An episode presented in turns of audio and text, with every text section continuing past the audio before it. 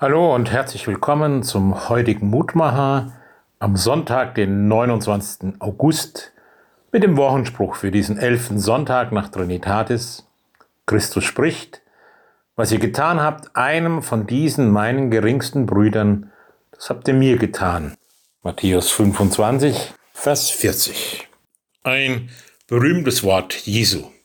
Ein Wort, das klar macht, Christsein ist ein Christsein der, der Tat, der Verantwortung, der Hingabe, des Einsatzes füreinander und für die Schwächsten.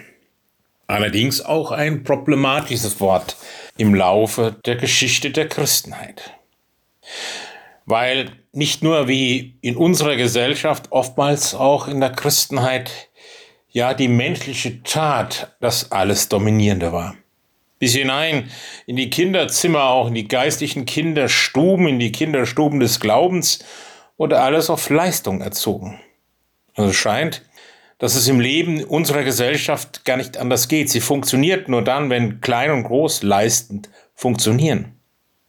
Wer so nicht funktioniert, stört oder fällt gar aus dem Werteraster der Gesellschaft raus. Wozu lebe ich noch? Ich bin ja zu nichts mehr nütze.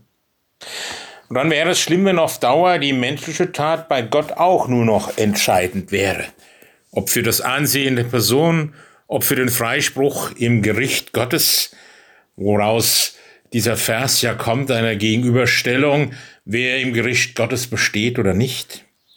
Es gäbe dann eh nur genügend, ungenügende und niemals genügend, genügende. Genau das ist der Punkt. Und darum ist das Prinzip, das wir von Paulus, ja von Jesus selbst haben und die Reformation ganz besonders hervorgehoben hat, entscheidend.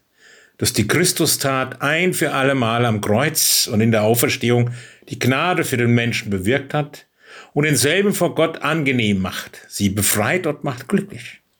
Sie befreit aus Grübeleien, ob jemand genug Gutes, ob jemand einwandfrei Gutes oder wie sonst noch gelebt hat, und damit Gottes Wohlgefallen zu erreichen. Das reicht alles nicht an Gottes Forderung heran.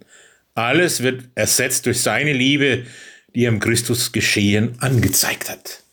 Und daraus kommt dann die Verantwortung und die Dankbarkeit, die zur Tat ermächtigt und freisetzt. Das ist das Christus- und Glaubensprinzip bis heute. Himmlischer Vater, lasst euch das neu erkennen, wie sehr deine Liebe und Hingabe in Christus, deinem Sohn, für uns ist. Und dass du uns gerade darum ermächtigst, in der Tat der Liebe und Nächstenliebe und Verantwortung zu lieben.